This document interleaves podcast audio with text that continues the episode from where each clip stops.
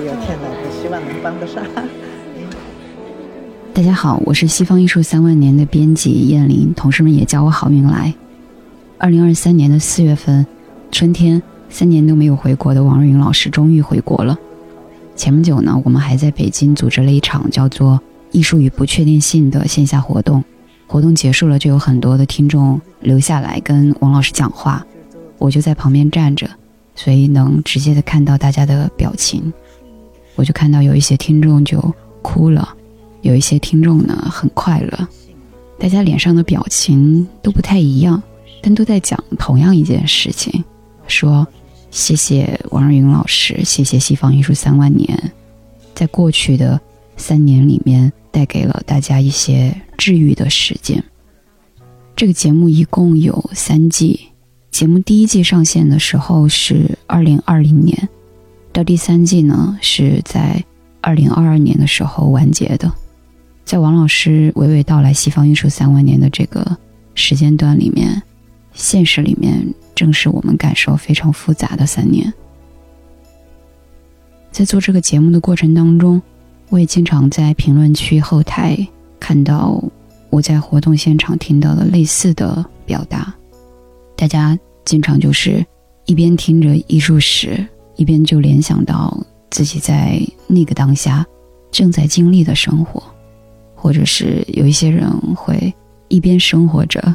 一边就会想到王二云老师在《西方艺术三万年》里面曾经提到过的某个艺术家、某个作品，然后现实跟已经发生过的艺术就这样产生联系了。艺术跟人会发生这样的反应，艺术跟人会有这样奇妙的关系。我也是在做《西方艺术三万年》的这个过程当中才感受到的。之前呢，我都是通过线上的方式看见大家。在表达这样的啊类似的感受，所以我站在那个活动的现场，非常直观的看着表情，听着他们讲出那些话的时候，我就在想，当我们在说艺术它能够抚慰人心的时候，到底是什么在发生作用呢？是艺术在起作用，还是王瑞云老师他讲述艺术的方式在起作用？或者会不会是？听节目的人本身，因为他们自身接纳了，或者说允许了、开放了这些事情发生的可能，所以这些事儿才发生了。那会不会这些就完全只是一些没有办法复制的巧遇？我们只能够等待它的发生。总之，我在那个活动上站在听众跟王云老师的旁边，我就产生了以上这些。并不着调的问题，可能都不成问题的问题。后来呢，我们还用这些不着调的问题，在北京的一个下雨天，邀请到了陈丹青老师。陈丹青老师跟王瑞云老师也好久好久没有见面了。这一次刚好王老师在国内，所以趁着这个机会，邀请到陈丹青老师来与王瑞云老师做一次久别的老友对话。在三万年已经过去的这个当下。用这样的方式，我们再次去重提，在过去的那三年里面，通过西方艺术三万年遭遇艺术的时刻。那么，为何是陈丹青老师呢？别的理由就不用再提了。结合这个前面那些问题，我个人自己想在这里补充的一点是，陈丹青老师全程我提这些不成问题的问题时，他从来没有迎合这些问题。所以我相信，大家会在接下来的这个对话里面听到最真诚的答案。当然，按陈丹青老师的说法，他并不希望自己的答案成为大家的答案。这个对话一共进行了三个小时，我们把它拆分为了五集。好，那下面就为大家奉上。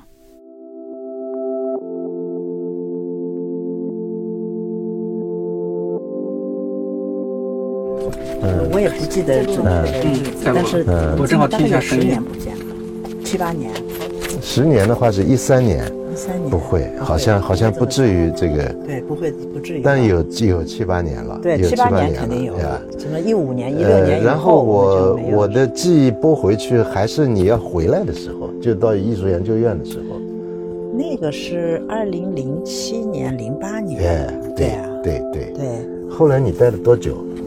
在艺术研究院，就待了其实年头不多，大概就四五年、五五六年，然后我就办了退休了。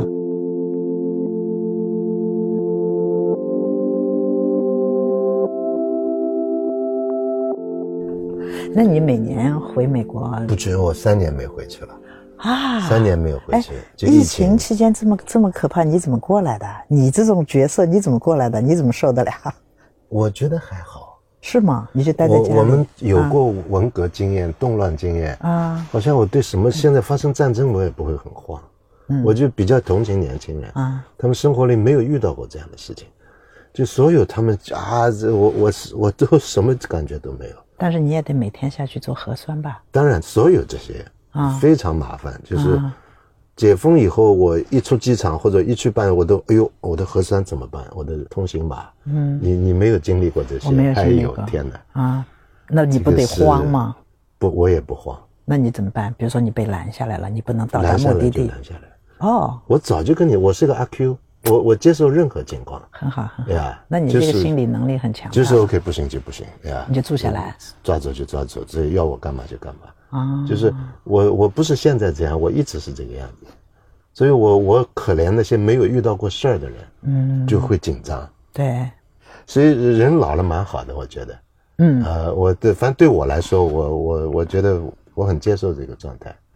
我也觉得我心理上也从容多了，对，也放过自己了，先 先放过。你也好像一直是这样。没有，我以前不是。没有过特别。我以前对自己，我是处女座，对自己还是很较劲的。处女座。对，然后这个事儿没做好，然后怎么样啊？我现在错了就错了，怎么就怎么这个过程是什么时候开始的？我很有兴趣。其实我接触佛教对我影响很大。哦。对，就这个东西啊。对，因为要接触佛教啊，我觉得什么都用不着接触。不是你你你有慧根嘛？你看你都不用别人来教导你，你就已经做到了。我我我什么教导都不太懂，比如佛我读不懂，基督教我也读不懂。啊呃，我们这种只好借外力。但他不管怎么说，帮到我了。其实帮到我的是叔本华。我很年轻的时候看了，看了以后忽然所有烦恼对我都不太起作用了。所以你有慧根，就是 meaningless，一切都是 meaningless，是偶然我们生出来。meaningless 这句话特别对。哎，你知道中国这个李诞，他说人生不值得。哎呦，我觉得这句话说得好，人生不值得。你认识李诞吗？我不认识，就在网上看见的。我跟他蛮熟的。这家伙绝对是个才子，聪明人，聪明人。对啊，他很喜欢文学，我我我很惊讶。这有什么？他非常喜欢文学和艺术，他完全不像他在台上那个样子。嗯，你想他疫情期间他会组织他们那帮人都是讲笑话的，嗯，组织一个俄罗斯文学团，就大家读读了以后互相聊。八零后孩子能看。托尔斯泰的已经我很难找到了，没错，他读的津津有味。嗯，我想这就是李诞厉害的地方，他有两面性，因为有的人只会搞笑，是是，他没有东西托底，是是是是，所以李诞真很厉害，我蛮服他的。但年轻人还还是蛮好，还还是就事情还是在发生，是吧？嗯，是蛮蛮好，所以年轻还是好，还是有希望。当然当然啊，那就是是 是，他那个生命能量在那儿啊，还各行各业哈，嗯。反正我每次回来，我特别愿意接触一个一个的个体，个体很精彩，对对，是吧？个体很精彩，完全对啊。总体情况嘛，嗯，从来没有真的好过，但是个体是是对你说的对。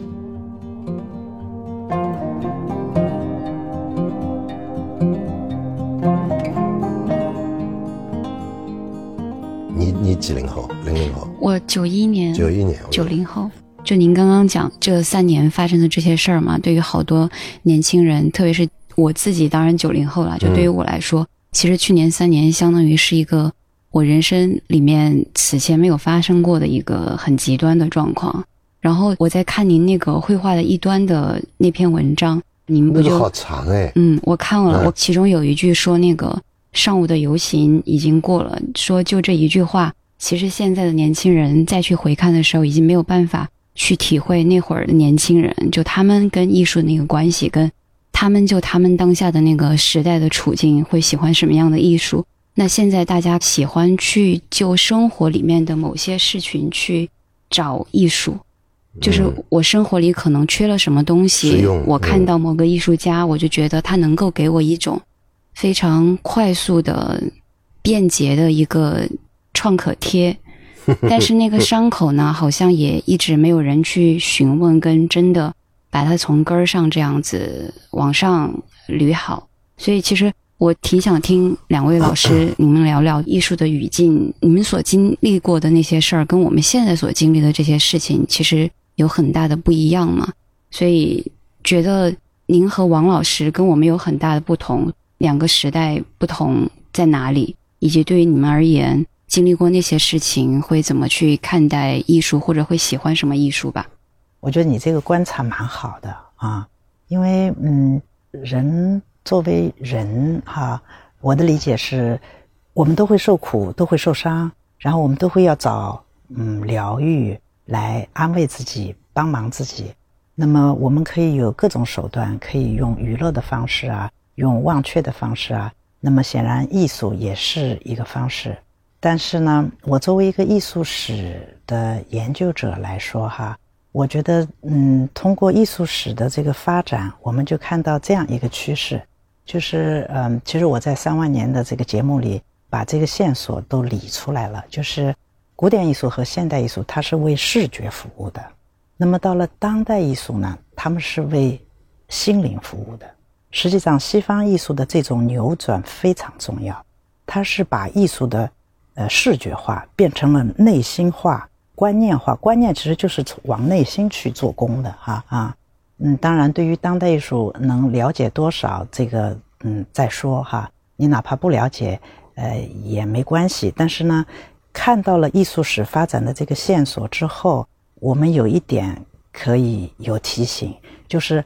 世间万物所有的事情，人做的事情，最终要服务于人，是吧？所以我讲这么一堆呢，意思就是，实际上我们现在在作为一个人经历人世间的所有的事情，不要忘记最根本的一点，就是任何事情必须为人服务，哈，就是呃，这是很重要的，因为艺术已经都给我们呈现出来了，至少西方艺术的整个流程把这一点呈现的很清楚。在我们研究艺术史的人来看，这是西方文明的一种嗯一种提升啊。他知道从视觉层面把它上升到心灵层面，这一步蛮厉害的。权威化啊，外在的视觉化把它扭过来哈，呃，就是他改变了艺术和人的关系，就是和艺术家的关系，在艺术圈里，它是变成了一个产生了一个新的艺术种类。实际上，这对我们普通人的日常生活都有启发。就我们做任何事，不要太受呃观念影响。我们不要忘记这个根本，人最重要。你得把自己活好了，你要把自己保护好啊。这是我嗯学了艺术史，然后再来反观这个现在的现实的体会。他怎么怎么把自己活好、保护好呢？你知道吗？不知道。我觉得你就做的很好啊。刚才你就。我们在闲聊天的时候，你就跟我说但我都没有想到这个，这这个叫保护好和活好。没有，这就是你的天然的。就这个屌样子，就没有，你就是天然的能力啊！就是你，你，这是我说你，我说你有素慧，就是你天然的知道，就说哎，我这样子就就最省力，我最不焦虑，我不受苦，对不对？所以，我其实很简单，你有没有野心，有没有欲望？对，这是很大的一个话题哈。我是觉得，好像疫情这三年，你反映出来大家的一个状态的问题吧，就是。你是被一种强制力给你按下来，让你停下来。大家习惯性的往前去冲，然后当你不能够去追求那些，不能够去按照你的意愿去做那些事情之后，你就会发现你特别别扭，特别难受，然后你就会很不安。从早上开始担心晚上，晚上担心明明天，出门担心家里面的动物。对呀，大部分人苦恼就是因为他，他非要怎么样怎么样，一切苦恼从这儿来。我我想我没有，我没有，这样就省心多了。哎，太对了，这是根本就是个错误嘛！你你偶然这样来了，然后你以为你你是个 someone，然后你一定要 go somewhere，这个这一切烦恼从这儿来。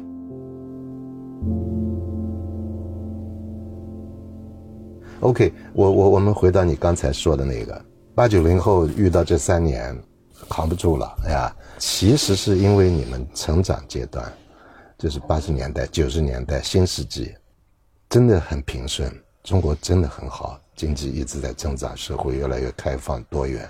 然后咣叽一下，这三年你们就当然会受不了。哎呀，这可能是你们跟我们五零后、六零后反差最大的地方，这是一个。还有一个就是，我们那会儿的社会比今天简单，简单太多了。咱们就说艺术范围，所有家家户户里面，我我说的是城市里面，农村还没有，就有一个无线电，你每天可以听广播，然后有那么几个剧场，在上海，呃或者北京这北上广这些大城市，有那么几个剧场和电影院，然后大家去看电影，就很开心了，就很开心了。然后画展不多，很少，就绝对不能跟今天的画展比。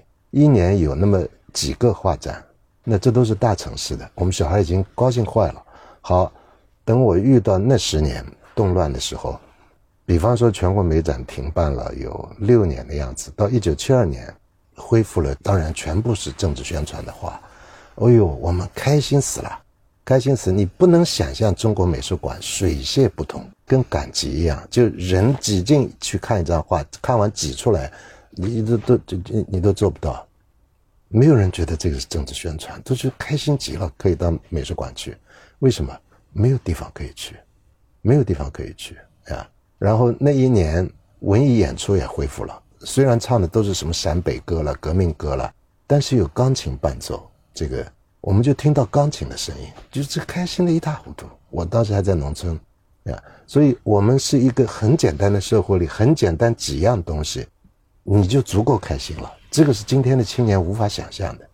当我们那个年代什么艺术都没有的时候，最底层的人，当时还谈不上底层，因为中上层还没有出现，大家都一样穷，但是文艺生活没有停止，没有停止，唱歌跳舞没有停止。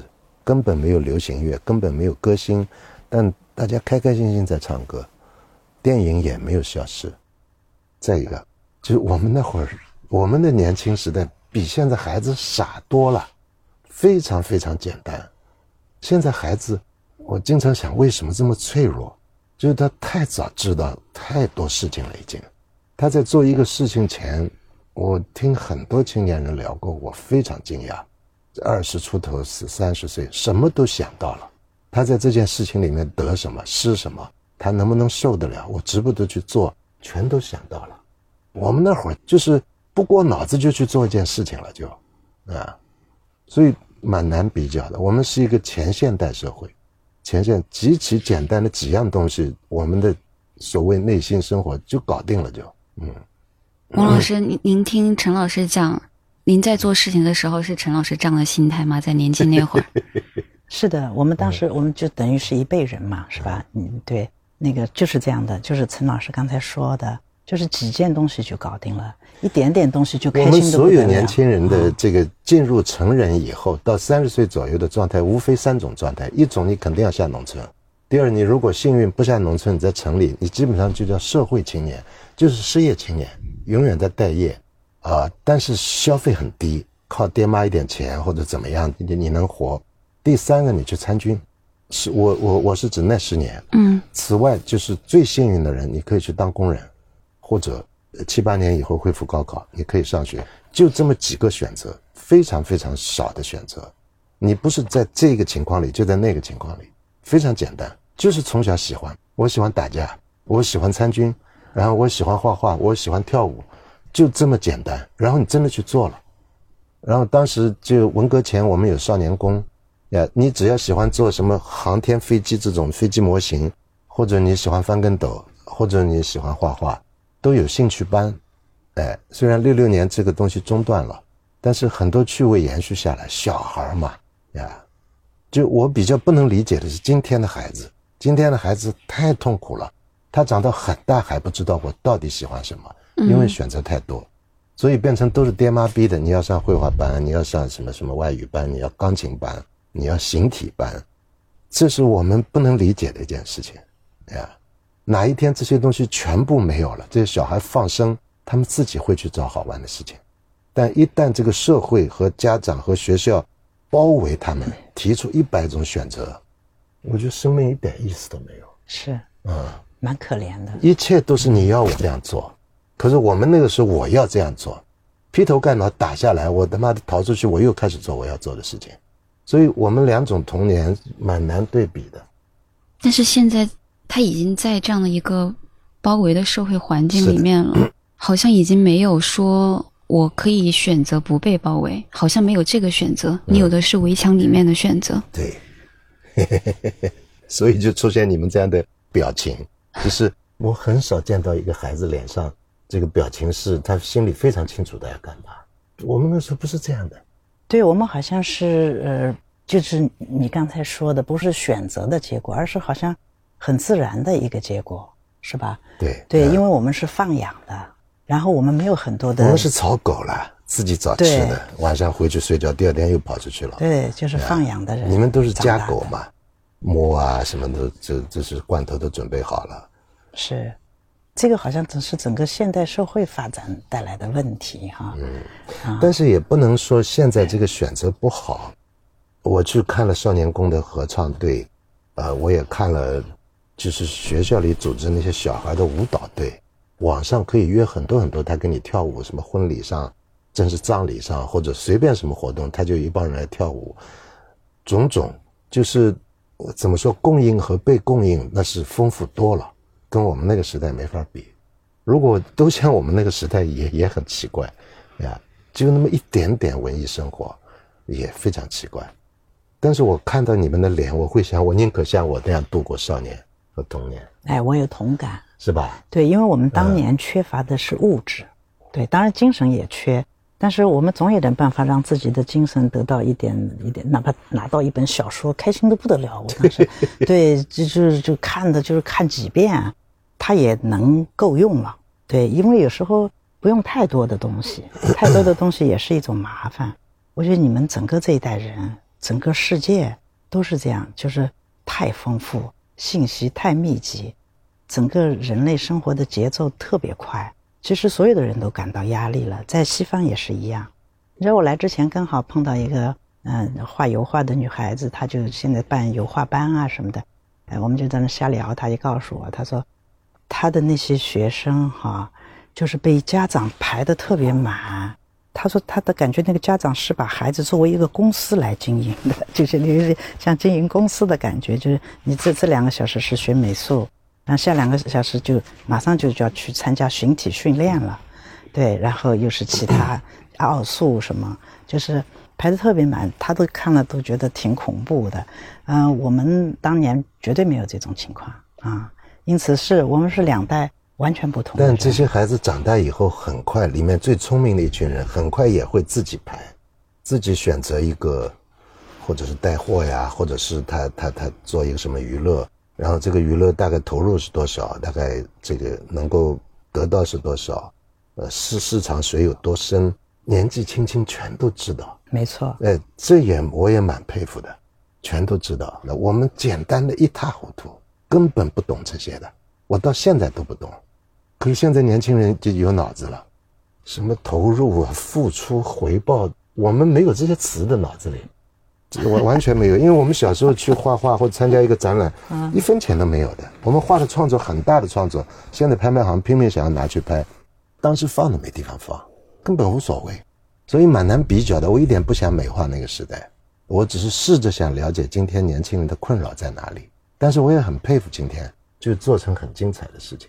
最近我看了一个上海电影，叫叫《爱情神话》，是一个九零后的山西女孩在上海待了七年，她拍出来了。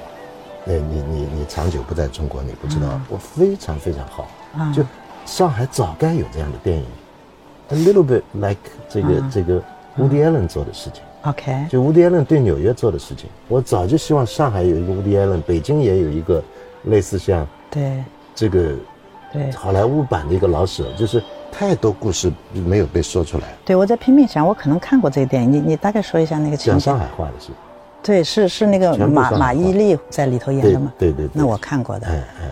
对，就是什么，他穿着高跟鞋，赶紧就跑出去了。对对对对。啊，那个那个那那个，我管你喜欢不喜欢，我喜欢的喜欢的。上海早该出现这样的电影。哎，对对对，这这前一阵被宣传或者那些好弄堂。天天发生无数故事啊！对，你在纽约就有个 Woody Allen，，把他说了又说，说了又说。我们这里只有这么一部电影，这种十年里应该有几十部这样的电影，然后分出高低好坏来。那这种事情我们这代人就做不到，绝对做不到。你像我们这代人拍的电影，我不太要看的。哎，我很注意七零后、八零后、九零后那个拍出来的电影，他们毕竟不一样了，他们的讯息，他们知道这个世界，啊，我们没法比，我们没法比呀。那您现在还有在关注就现在新生的一些艺术家吗？新生的艺术家，比如说类似八零九零后，他们和他们创作的那个作品和他们生活的这个时代。我看了，我去年看了一个应该说蛮重要的展览，就是在松美术馆那个全部是九零后的，而且是只有三个是中国本土的九零后，其他是十位，大概九位，全部来自世界各地，德国的、英国的、美国的、法国的。好不好？展览好不好？呃，都在水准线上，而且都卖的非常好。嗯，这个不重要，而是，平均年龄大概是二十五六岁到三十五六岁之间。我想了一下，就是在我我在那个岁数，就是我不可能有这样的视野，也不可能。呃，当然这不能艺术不能比了，就是，呃，我非常承认，像像我这一代的话太过时了。嗯哼，太过时了，但是我并不喜欢他们那样的画，因为他跟我在伦敦、在纽约看到的所有中上画廊里面同样的作品，嗯哼，哎，但完成度非常好，嗯，对吧？而且我觉得是对的。为什么他们还要像我们这样画画？他们必须有自己的一个一个立场，一个表达的这个一个一个范式。